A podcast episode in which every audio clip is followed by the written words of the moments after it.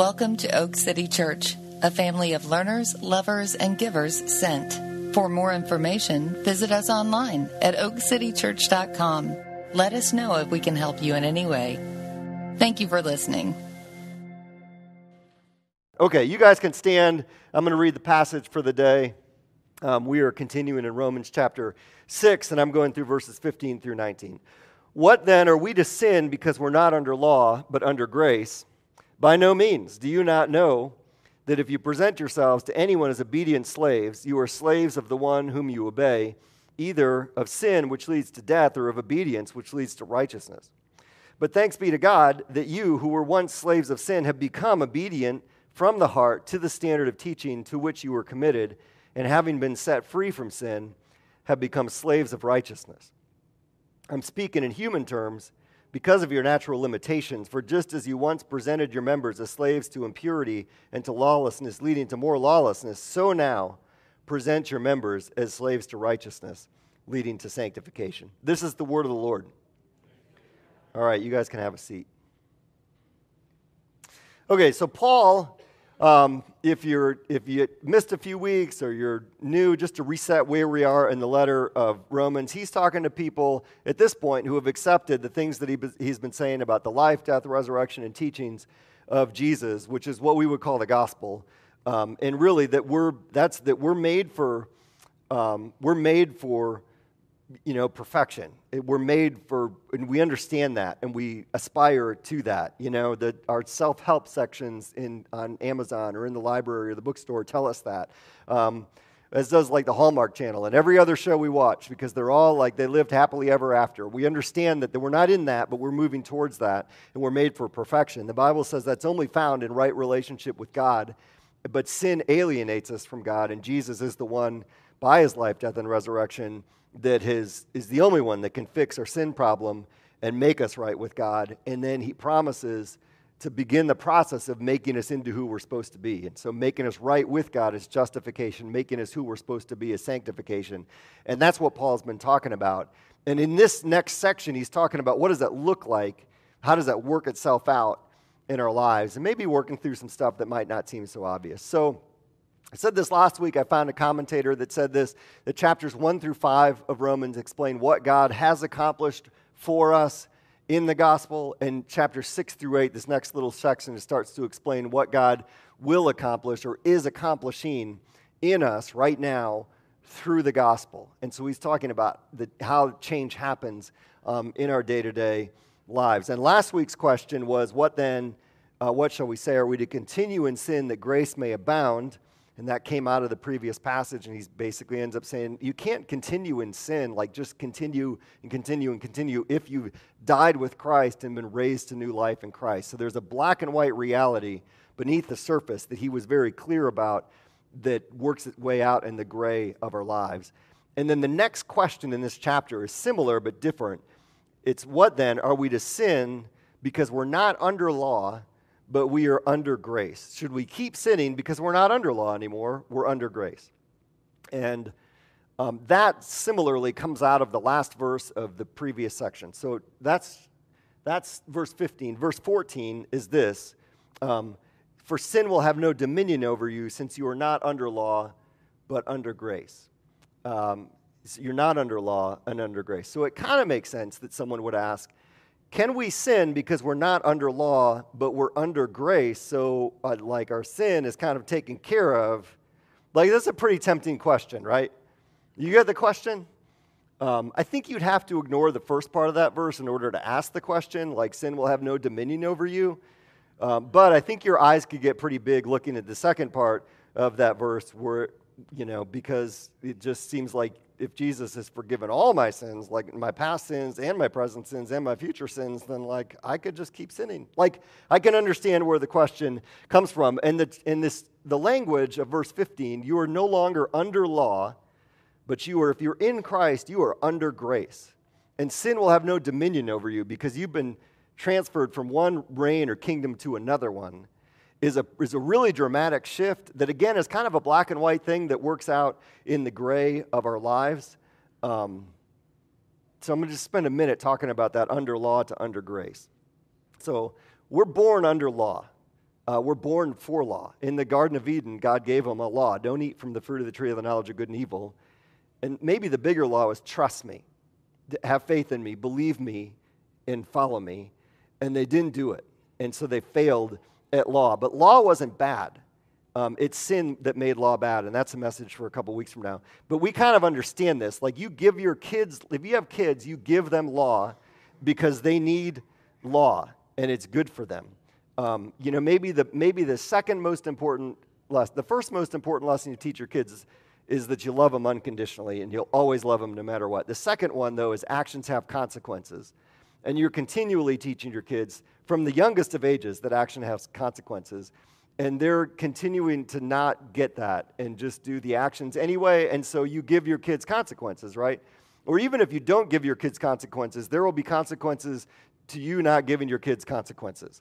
Like, we need to learn that lesson. And I realized um, years ago that my kids are going to, there's certain lessons everyone's going to learn in life um, and they're going to learn them the hard way or the easy way. And so, as a parent, you can teach them those lessons, and they'll learn the lesson from the person that loves them more than anybody else in the world. If you don't teach them the lesson, then they're going to learn it from the cold, hard reality of life, you know? And so, it's better that you teach them that lesson, and they have to choose to learn that lesson. But that's all, like, we give them law. Grades are a form of law. Um, there was a middle school in town, Carroll Middle School, that I think did the doing away with grades thing, but now they're coming back with them because that doesn't work, you know? Um, our kids were sports kids. Your kids may be, you know, art, artistic music kids or science kids or whatever it is. Our kids just happen to gravitate towards sports. And, and I realized pretty early that, that that's like that teaches um, lessons that kids need to learn. And so one of my lines for my kids was, this is probably not the thing you're going to be like you're made to do soccer or basketball or, or um, whatever it is but in this process, you're going to learn that whatever the thing is that you're, you're made to do, hard work is something you need to learn because actions have consequences. And teamwork is another one. And so they would learn that. So law is, law is, um, is good. The problem is that we can't do it. And ultimately, God says, You failed at law. You could just say that together. I failed at law. Yeah, we've all failed at law. And it's like the law of life and being the person we're supposed to be. And no matter how many consequences God layers on, that's a message the Old Testament with Israel. They failed at law. And so God takes us by his mercy from being under law to being under grace. And it like transfers things. Um, and that is just like, you got to get that. I remember years ago listening to, um, or yeah, I think I was listening to Bono, the U2 guy and trying to figure out spiritually where he really was because he makes some things about Christianity. But and I listened to an interview of him with a a secular non-Christian guy interviewing him, and they started talking about karma. And, and Bono was like, oh, yeah, if it's, if it's down to karma, and karma is what comes around goes around, like that's its own form of law. And he said, if it comes down to karma, I'm in big trouble. and that's kind of like the, I, don't know what the heart of a bad man is like. I know what the heart of a good man's like, and it's terrible. That's kind of what he was saying. Like, I'm a mess. No matter how people might, it's really something for him to say. And so he said, if it's down to karma, I'm in big trouble. I'm banking on grace. And I thought, I think this guy gets um, the gospel. And he's, if you listen to him talk about his experiences with Jesus, like, I totally believe he gets it. And he had, there's a concert video of him singing 40, which is Psalm 40 and he just is doing the Bono thing where he's just kind of got, but with 100,000 people there, he's got his eyes closed and he's singing out Psalm 116 What shall I render unto the Lord for all his benefits to me over and over and over again? I'm like, I think that's a guy that gets that he's gone from being under law and he is now under grace. And how could I ever repay God for the grace that he's shown me? Like, there's a point at which you realize that. Um, there was a woman uh, years ago, we had this conversation, and she was, she's from St. Louis. She's a Midwest Catholic, and I'm from the Midwest, and so there's a few Midwest Catholics in here. And um, Midwest Catholics are just a variety of things, but there's a lot of law in being involved with being a Midwest Catholic. And I think there's a little grace in there, but you got to earn it. So that's just it, like, just kind of what it is. And so it's hard it's hard to understand like what it is from going to being under law to under grace. And I remember talking with her and going through this, this, these verses in Ephesians. For by grace you've been saved through faith. This is not of your own doing. That's not law. It is the gift of God, grace, not a result of works, not law, so that no one may boast. Grace. You don't boast about grace because it's a gift that someone's given you. And it's like a light bulb came on for her, and she's like, oh, this isn't about what I've done, it's about what Jesus did for me. And it changed everything, you know. And for her, it was like all that guilt and shame, like that wasn't the way that things were supposed to be. And this is something different, like going from under law to under grace. Um, there's a story about C.S. Lewis being at a comparative religions conference, and he walks into a room, and they're talking about what the difference is between Christianity and all the other. They're like, I don't know, what is it? And he's like, Oh, that's easy, grace, and walks out of the room because it's just like that. That's it. Every other religion is law. I mean, we can debate it if you want to, but they're law. That's what it comes down to. And, and Christianity is grace, not what you've done for God, but what He's done for you. And that's hard, honestly, because grace is an admission that I, of failure. I could not keep the law. I failed at the law, and I need grace, and that's hard. Um, just this morning, I was thinking about Napoleon Dynamite, the scene where Uncle Rico is selling that couple of Tupperware. Is anybody with me? And he's like, You look like a strong young pup. He's, See if you can rip this Tupperware in half. It was such a ridiculous movie. And the guy's like, I can't, I can't. And his wife looks at him like, You disgust me. And that's how law is. Like when we can't do it, we disgust ourselves because we can't do it. But we're under grace and it's hard. Grace is hard, but there's a freedom in that, you know? And that's kind of where this verse is getting to. Like, can I take advantage of the freedom? And you could because it's grace because our sins have been covered. Some people don't want to be under grace, they want to be under law because it's like it's easier not to admit that you failed. You know what the fastest growing religion percentage wise in the world is right now? It's Mormonism. It's Mormonism. And Mormonism is law. Like, uh, there's a couple here that came for a long time. Emerald and Emerald's mom, Hayes' mom, passed away. She was Mormon. I went to her funeral.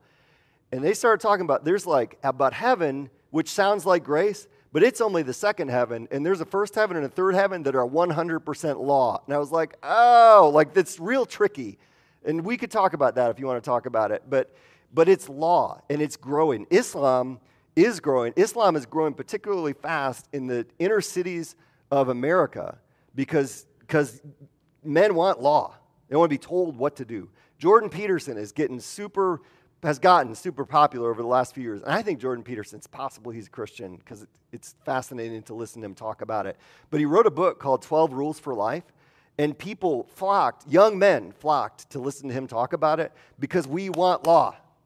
We want someone to tell us what to do and to be able to do it and sense that we did it. And this, but we, we cannot ultimately do it. And so we're under grace. And there's an ambiguity involved with being under grace that is hard. And so, this is, I think, where this question goes to. If it's all about what Jesus did for me and not about what I did or couldn't do for him, then what do I do now? And does it even matter what I do now if it's all about what he did? And I think that's where Paul is moving in this section of the, uh, of the letter. And so, I get the what's the harm in a little sin argument, you know, because it's like if you go to a buffet, what do you do when you go to a buffet? Do you eat everything in sight? They got to roll me out of a buffet because I paid for it. And so I might as well get my money's worth. And that's kind of the question.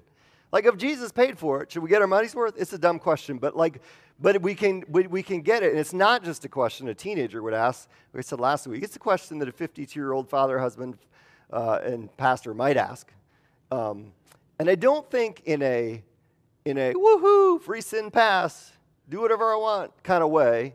Because if that's the question, like you clearly don't get what the gospel is about, you know?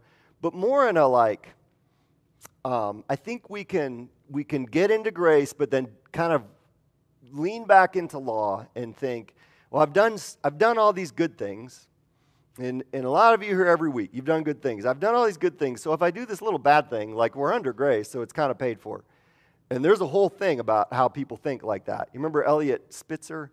Is the Attorney General of New York that was busting prostitution rings and using prostitutes. Um, there's an equation that we do that I think he's, um, I think is part of what he's getting at. Or it can be, i have tried and tried and tried so hard, I've struggled with this sin so much, and I know God is going to deliver me from it, but I don't think, it doesn't seem like he's doing it, so I'm just going to quit. I think that's where the, like, the rubber hits the road with this question. And I, I said something early in this series um, that I visited. The women's Bible study gave me a, a, pass, a hall pass for Thursday to come to their Bible study. And, um, and I asked them if this, and they're like, oh, yeah, that, that made sense when he said it. We start with law, we're made for law.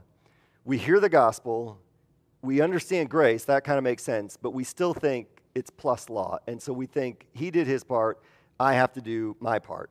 Um, then we, we, we realize, well, that doesn't make sense. If he did his part, then my part, that doesn't, those things don't work together. But then we think, okay, he did his part. He rescued me from all my sins, but now I better stop sinning. So it's grace, then law. And then we realize we can't really do that. And then we move to like grace upon grace upon grace upon grace. And there's like a, um, an exposure, a vulnerability, a nakedness in that that is hard because there's a lack of control, but a freedom in it because grace is the thing that ultimately is the thing that's going to change you. So, moving from under law to under grace is a big deal. Um, I think if that's all I said today, that would be a decent sermon, but, but I haven't even gotten to the passage. So, I'm going to move through it pretty quick. Um, uh, but that's the, you know, the background of all of, of what he's saying here. So, what then are we to sin because we're not under law but under grace? By no means do you not know that if you present yourselves to anyone as obedient slaves, your slaves are the one to whom you obey, either of sin which leads to death or obedience which leads to righteousness. And so he's saying we it is an it's not we don't have a choice. We are slaves to something. We are either slaves to sin or slaves to God. We present ourselves to sin and become its slaves, or we present ourselves to obedience and righteousness and we're, we're becoming slaves to the Lord. And so sin is a form of slavery, and so is obedience. I think this is a little bit hard to grasp because, because um, in part, we live in such an individualistic society that it's hard for anybody to tell us that we're slaves to anybody because, you know, I'm the captain of my fate and I make decisions and I am in control and whatever. And he's saying, no, you're not. Um, and Jesus, Jesus said the same thing. So there's a, a point where Jesus is talking to some um, to some Jewish people, and he said to the Jews who had believed in him, and says, If you abide in my word, you're really my disciples, and you'll know the truth, and the truth will set you free. Which, um, that verse is one of the most meaningful verses in my spiritual journey. It's such a it's its own sermon. Like, if, if you're really my disciples, you're going to trust me and do what I tell you to, and then you're going to know the truth. It's not you're going to figure it all out and then obey. It's you're going to obey, and then God's going to show you how it all works and the truth is going to set you free. Um, but their response to it is, We're offspring of Abraham. We've never been enslaved to anyone. To which I would say there was that 400 years in Egypt. And, you know, there's a lot of Romans around in where Jerusalem where they were, you know, like, seems like they might, you might, you know, maybe. Uh, but, so they say, How is it that you say we'll become free? And Jesus said, Truly, truly, I say to you, everyone who practices sin, this like last week, continue in sin, practices sin. It's their habit. You keep on doing it. Is a slave to sin. Um, the slave does not remain in the house forever. The son remains forever. So if the son sets you free, you will be free indeed. Here's your real problem. It's not Egypt, it's not Rome, it's your sin, and you are a slave to it. And you need the son to set you free. And so he would agree with what Paul's saying that sin is um, slavery. And if you have not, say this, if you have not received what Christ has done for you and confessed him as Lord, you are a slave to your sin. And you cannot help but sin. And that the Bible is very clear about that. Um, I think we get this with some sins more than we do with others. So if you've ever had a chemical addiction or if you had someone in your life that's had a chemical addiction, a drug or alcohol addiction, that feels like slavery because you just cannot stop doing it. Um, there are other things that are close. Um, you know, maybe not quite to the same level. So pornography or sexual addiction is one of those things that never promise it never delivers on the promise that it makes. And so you have to keep amping it up. That's like the definition of addiction is the law of diminishing returns. And so it the return on what you're doing diminishes. So you have to keep like increasing to get the same effect. And pornography and sexual addiction is one of those things. I've been wondering recently about gambling because you cannot watch a game without hearing or listen to sports radio without hearing about draftkings or whatever. What's the other one DraftKings and FanDuel. Um, yeah, you can't not hear about it. And so I saw this little article a few weeks ago where gambling is now a $93 billion industry. I think that's just in the United States. $93 billion. It's on pace this year to be $120 billion. Um, pornography worldwide is a $90 billion industry. The NFL brings in $20 billion a year. $120 billion. I guarantee you, lives are being ruined by that. Because for some people, it's just fine and it's some form of recreation and entertainment. For other people, they cannot, they cannot help it. It will never be a huge problem for me because I'm too cheap to put my money out there like that. You know, I got other stuff. Everyone's addicted to something, but that's not going to be mine. And I, and it's one of those things that like like pot. I don't think I don't think legalizing pot is a great idea. Maybe for some people are fine with it. I don't think it's a good idea anyways, but it is ruining some people. You know, and so we think it's fine, we're free, we're not slaves to it, but but we are. So there's some visible things like that. Um, there are some things that enslave us, but the consequences aren't as visibly destructive. I say this a lot. We're all addicted to something. It's just that some of our addictions are more visibly destructive than others are. And so, it, like, it could be stuff, you know. Um, I haven't talked about self storage units in a long time, but we are vomiting stuff in our country and we put it in those self storage units. We keep our vomit in the self storage units. You may have a self storage unit. I'm sorry. You may have a really good reason for having it. It's fine. But you may be addicted to your stuff. We're going to go to Nicaragua with some students in a few weeks. I guarantee you, we're going to sit down one night and the kids are going to be like, wait a second, these kids that we hung out with today don't have anywhere near the stuff that we have, but they are way happier than we are. Like, we have been sold a bill of goods here that stuff is the thing that's going to make you happy. Guarantee it. Um, so stuff can be one. It could be security. So it could be your paycheck or your bank account or your IRA. Like it's got to be at a certain level, and that's going to the thing that's going to give you security. And so you're addicted to that, and you can't make decisions outside of that because you're addicted to that security. It could be work. Um, and that sense of productivity or whatever it is that your security that you get from work. And so you could be addicted to that. It could be your image and crafting that and constantly thinking about what people think about you and social media um, or, you know, stuff like eating disorders that result from being uber concerned about that. And it could be even like just subtler stuff inside envy or pride or judgment or anxiety or gossip or whatever. We're all slaves to something. And coming, the end of last week was about how we're wired to get our sense of who we are from outside of ourselves. And it's God. God's supposed to tell us, You are very good and I love you. And that is the thing that's got to be at your core and fulfill you. And that we lost that in the garden. So we're trying to find something to tell us that. And all these things that we're addicted to, we're trying in some way to get us to tell us that. And because we need it so bad, we become slaves to the thing that we think is going to give us that. And we may not even realize that that's, that's what it is. Um, and that can be uh, I mean, that can be really hard to admit, you know. And a minute ago I said, if you don't, if you are without Christ, if you have not confessed Christ as Lord, then you are under law and you are a slave to your sin, and that's hard. Um, John Calvin said, the greater mass of vices anyone is buried under, the more fiercely and bombastically does he extol his freedom. And I think he was right about that. Um, and you may not feel like a slave if you like your captor and they treat you well. But at some point, uh, you'll realize that your idols don't love you, they destroy you. And Jesus is trying to get us um, to not be at that point. So, we're slaves to something. Here's the second point the decision to sin is about more than one act, but a pattern of action. So, in this verse, he says, If you present yourselves to anyone as obedient slaves, you're slaves to the one whom you obey, either of sin, which leads to death, or of obedience, which leads to righteousness.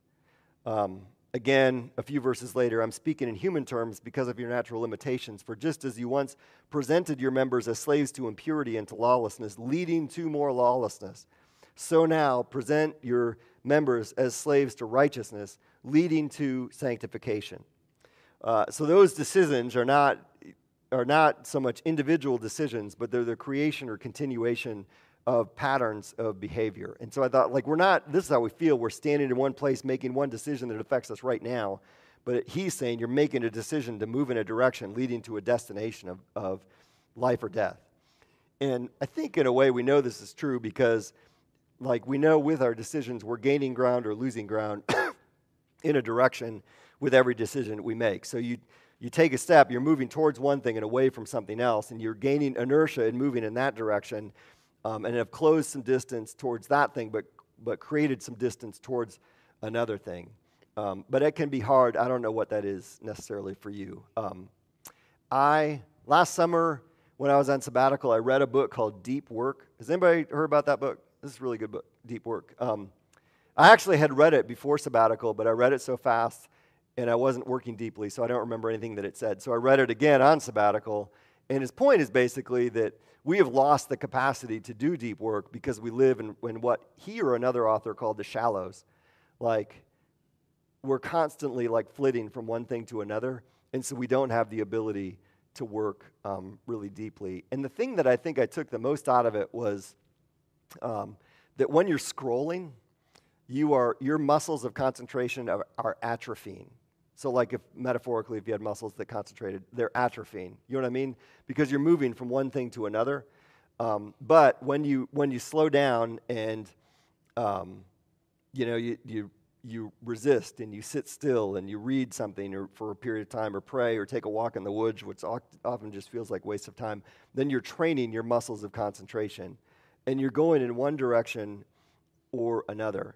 And that's a real thing. Like the last couple weeks, I've been trying to get my screen time on my phone down because I just realized it was too hard. It's because high because I was scrolling. And, and for what I do, those muscles of concentration are pretty important stuff. But it's an example of you're moving in one direction or in the other. So you think you've lost 20 minutes on Twitter or Instagram or Facebook or um, YouTube. If it's YouTube, you probably lost two hours. Uh, but in reality, you, have taken steps in a direction that are taking you away from another direction. Um, I had a boss that, uh, he, well, a pastor that preached, preached this sow a thought, reap an act, sow an act, reap a habit, sow a habit, reap a character, sow a character, reap a destiny. And there's an element of that in this um, that you are not just making a decision, but you're presenting to your members to some type of slavery. Um, I thought about uh, health and and like diet and exercise and stuff, which is it's always been important to me. Uh, I had heart surgery 16 years ago. I'm going to have to have it again. Um, that's kind of like a like a mental cheat thing to keep myself like to keep myself going in the right direction. But I started a couple years ago. I realized because if you're if the whenever however like you focus on that stuff to some extent, you know, but you're always making bad decisions. All of us are always making bad decisions with that. But I realized your body is always ready to make the right decision. So your body's always, like God just wired it, so that you're always burning stuff.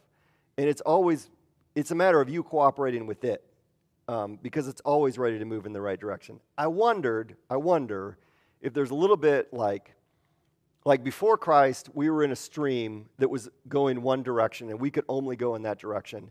And in Christ, the stream has changed so that you're going a different direction. And, but there are times when we try and go upstream, but it's always ready to turn around and obey and move in the right direction. I don't know if that makes sense. If it does, keep it. If it doesn't, don't worry about it because it might be wrong. Um, but I feel like that's a bit of this. Like we've been given the opportunity, and we and there's a little bit of something in this passage that I'm not quite clear on the black and white versus the gray of. He's telling us to present ourselves to righteousness, knowing we make decisions to present ourselves as slaves to unrighteousness, but we're not because we're free in Christ and I'm not, I'm not sure exactly how that ties together. Um, but, all right, last, third point out of four. You make a decision to present yourself to or righteousness every day, and, and, and maybe several times a day. So, what then are we to sin because we're not under law but under grace? grace? By no means do you not know that if you present yourselves to anyone as obedient slaves, you're slaves to the one to whom you obey. If you present yourselves. And again, I'm speaking in human terms because of your natural limitations. For just as you once presented yourself, your members as slaves, and so now, present tense, present your members as slaves to righteousness, leading to sanctification. So, um, there's a moment of choice, but the moment of choice isn't about what's happening right now. It's about presenting ourselves to something that we're giving, we're giving mastery over us. And in that I think the subtle thing about in that moment of temptation, um, I think this is subtle, this is gray. Sometimes you go down with a fight, and other times you quit. And, and I think he's saying that tension is always going to be there. And he wants you to continue to fight and know the, the broader consequences of your decisions. And he's going to move into in the next few chapters about the presence of the Holy Spirit so that we do not fight this alone. Um, but that there's going to be a tension that we can't give up on, that we have to engage. Um, part of what, one thing that I think was helpful for me in thinking about this is uh, slavery in, in the Roman Empire was different than slavery in the South in America. So it wasn't about race. Um, slaves didn't look different than anybody else. So You could walk around, a third of the population of Rome were slaves, but you wouldn't know who was who.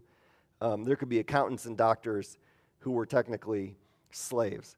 Um, but people could choose slavery. Like you could present yourself to someone and to be a slave, like an indentured servant, until you, until you worked off whatever your debt was. Um, and, then, and then you could be free from it.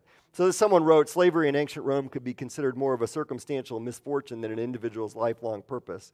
While some races were considered more destined to slavery, it was often brought about by economic mismanagement or military defeat. Um, serious misfortune could see practically anyone in the Roman world succumb to enslavement. So it was a decision that they made. And I, I think what he said, I mean, maybe in the, in the bigger situation of this, where I, where I said, like, we're made to know that we're loved and we're good, and we're missing that in the core of who we are. We are presenting ourselves as slaves to something to tell us the truth about that. And he is urging you to present yourself to righteousness and to the Lord because when you present yourself to something else, it's never like a one night stand. It's, it turns into a bad relationship with a psychotic boyfriend or girlfriend when we present ourselves to our idols. And so he's saying, don't do that. Um, so I think in all that, the question is like, what, what are you presenting yourself to? And man, I bet there's, there's hundreds of things running through our heads in little ways and, and big about and maybe you're convicted about something that you're presenting yourself to consistently or you've given up on and you know like this will be my last point in a minute. You're not under you're not under law you're under grace. There's grace for that. But but it needs to be different. In terms of presenting yourself to righteousness like this is a good start. Uh, when we come on a sunday morning we are presenting ourselves to righteousness we are fellowshipping together and with the with the family of God. We're worshiping the Lord. We're sitting under the teaching of our word. That's presenting your members as slaves to righteousness, leading to sanctification. Um, you know, I, I don't. We we were, um, and we'll we'll go back at it. We kind of rested on it, but we for for several years they were really big at like pushing YouVersion, you, you, the Bible app, and just getting in a reading plan. And then we picked a two-year reading plan. So so some of us are still on that two year reading plan. But that habit of just starting your day listening to the Lord, um, man, God can do crazy stuff with that. Um, long story short, we, we ended up in Charlotte buying a car last weekend. The sales manager who we talked to for a couple hours at the very end of the conversation says he's got stage four liver disease. I'm like, stage four liver disease? What's that mean? He's like, well, there's no stage five and the guy was an alcoholic. He went to the hospital with a 4.8 blood alcohol level. I was like, how did you, how did you do that? He's like, I was really good at drinking. And, um, but and now he's like, doesn't have a lot of time to live. Well, that's what they told him. His liver is shutting down. That morning, I'd read the story where Isaiah says to Hezekiah, hey, wrap it up because God's taken you out. And Hezekiah weeps bitterly and prays the Lord. Before Isaiah gets out of the building, God's like, okay, go back and tell him that I've given him 15 more years. I don't know what that means. You know what I mean? But I know I read it that morning and I met a guy that afternoon that I don't want to like give him false hope, but I just trust that God did something with that. When just presenting your members to righteousness, you never know what's going to happen. Praying throughout your day, habits of giving yourself to the things that God is doing.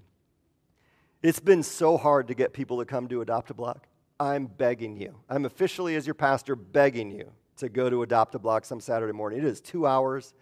It is in a, it's not intimidating. We sit there, we talk to people, we pray with people, we'll go door to door and give people food and, um, and just encourage people. And Megan and Weston have developed some relationships. Sam and the Karatas, the people that have been really consistent, have developed some really good relationships. That is presenting yourself to as slaves to righteousness, to see what God is going to do in you and through you through it.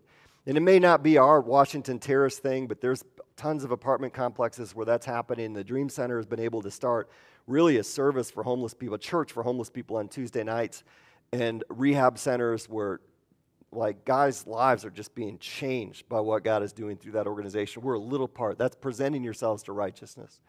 Um, we're going to go on this mission trip to Nicaragua.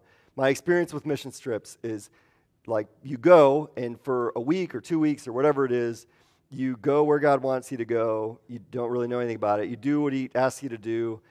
You eat what He asks you to eat. You sleep where He asks you to sleep. You do all this with the people that He takes with you that you don't necessarily know or like, even. You know what I mean? But you do all that stuff, and um, and you may ask people to help you pay for it, which is not totally un-American. And and then you come back, and you're like, "That was the best week of my life."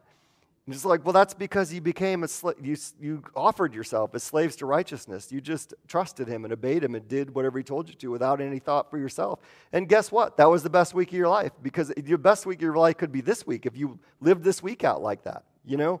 And that's what he's saying. Present yourself as slaves to righteousness. James um, says this. He says, Someone will say, You have faith and I have works, which is kind of getting into the law and grace thing. Like, all right, you're under grace, but I'm, I'm under law. I've got stuff. And he says, Show me your faith apart from your works, and I will show you my faith by my works. I'll show you my faith by my works. That grace will lead to this thing where you're, um, where you're so grateful you present yourself as a slave to righteousness. And it's not a law motivation, it's something completely different. But it'll, it'll bear fruit. Jesus said, If you love me, you'll obey me. And that sounds coercive, doesn't it? I'm sure that line has been used coercively, maybe in your life. But Jesus is saying, just matter of fact, man, if you love me, and he also said, He who's forgiven much loves much. If you love me, you're going to trust me that I'm not I'm for you and not against you and you are going to obey because I'm going to be your best option. not because you have to, um, not because you feel coerced, but because you trust that I have your best in mind and you're going to obey me. Uh, Chesterton said, Obedience is but the other side of the creative will. Obedience looses the creative power of God in our lives. God will do great and wondrous things in and through the life of an obedient soul. Um, it's for everybody's good, and it's, it's offering yourself uh, to God. And that's not the end of it, it's the beginning of what God will do in and through you. And I thought about Paul. Um, I thought about Paul talking to Timothy and the tension involved with this and like where we live and him saying this and this is one specific idol right? For the love of money is a root of all kinds of evils. It's through this craving that some have wandered away from the faith and pierced themselves with many pangs what sounds like people have presented themselves as slaves to money. Jesus said you can you can't have two masters. You serve god or you serve mammon. And and but then he says to timothy but as for you o man of god flee these things Pursue righteousness, godliness, faith, steadfastness, gentleness. Fight the good fight of faith. Take hold of the eternal life to which you were called and about which you made the good confession in the presence of many witnesses. It's like, don't give up. Continue that struggle. And, and again, in the next few chapters, with the power of the Holy Spirit, present your members as slaves to righteousness instead. instead. So, this is my last point. Um, you're not under law, but under grace. And Kelly can come back up here. Um, and get ready for these last few songs. But you're not under law, but you're under grace. And I, and I end with that point because I realize a lot of what I'm saying can kind of sound like law. As you move through the law, grace plus law, grace then law, and grace upon grace upon grace, which I think we're all moving through, um, it can sound like law, but it's not. It's grace. And he's deepening our understanding of that. And so, this verse in the middle of this passage Thanks be to God that you who were once slaves of sin have become obedient from the heart to the standard of teaching to which you were committing. And having been, you have been set free from sin. You have become slaves of righteousness. And again, I'm not sure of the ambiguity. If, if I am a slave of righteousness, then how can I choose to present my members? But maybe, I, maybe I'm cheating at them. I don't know. But like that's what we've become. We, are, we have set, we've been set free from sin and now have the freedom to be slaves of righteousness. Um, and I think about that verse that Bono was shouting in the middle of his concert, What shall I render to the Lord for all his benefits to me? And there's something in that that, like, that's it. Like, he has been so good to us.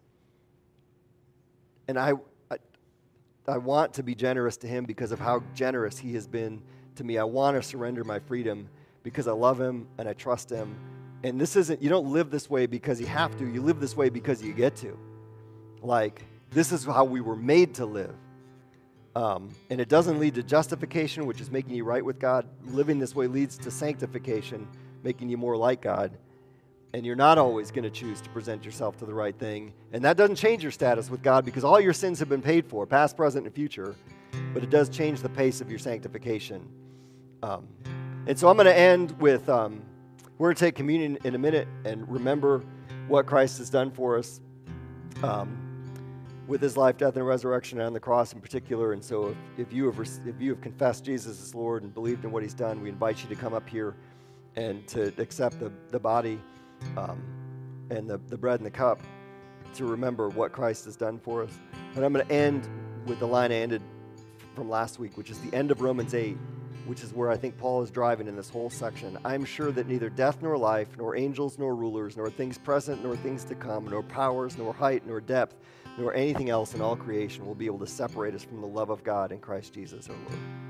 Father, thank you for, for your word. Thank you for um, meeting us where we live. I pray that your spirit would convict us and encourage us in the ways that you need to convict us and encourage us, Lord. And I pray that we would we would be free from law and just enamored with grace, Lord that we wouldn't look back, um, that we wouldn't regret, but we would trust, even and especially in the times when trust looks hard, and follow you into obedience and know that we are presenting ourselves as slaves to righteousness. Um, but, but even in that, like we're free because of what Christ has done for us, and we are not slaves, we are, we are family um, in your family, Lord. And that is what we're made for and the best place we can be, and we can trust you. And in the little decisions um, that we're being convicted of, Lord, um, that you would give us the grace to trust you and to follow you, and, and that you would change us and use us to change everything that's going on around us, Lord. We love you and pray this in Jesus' name. Amen.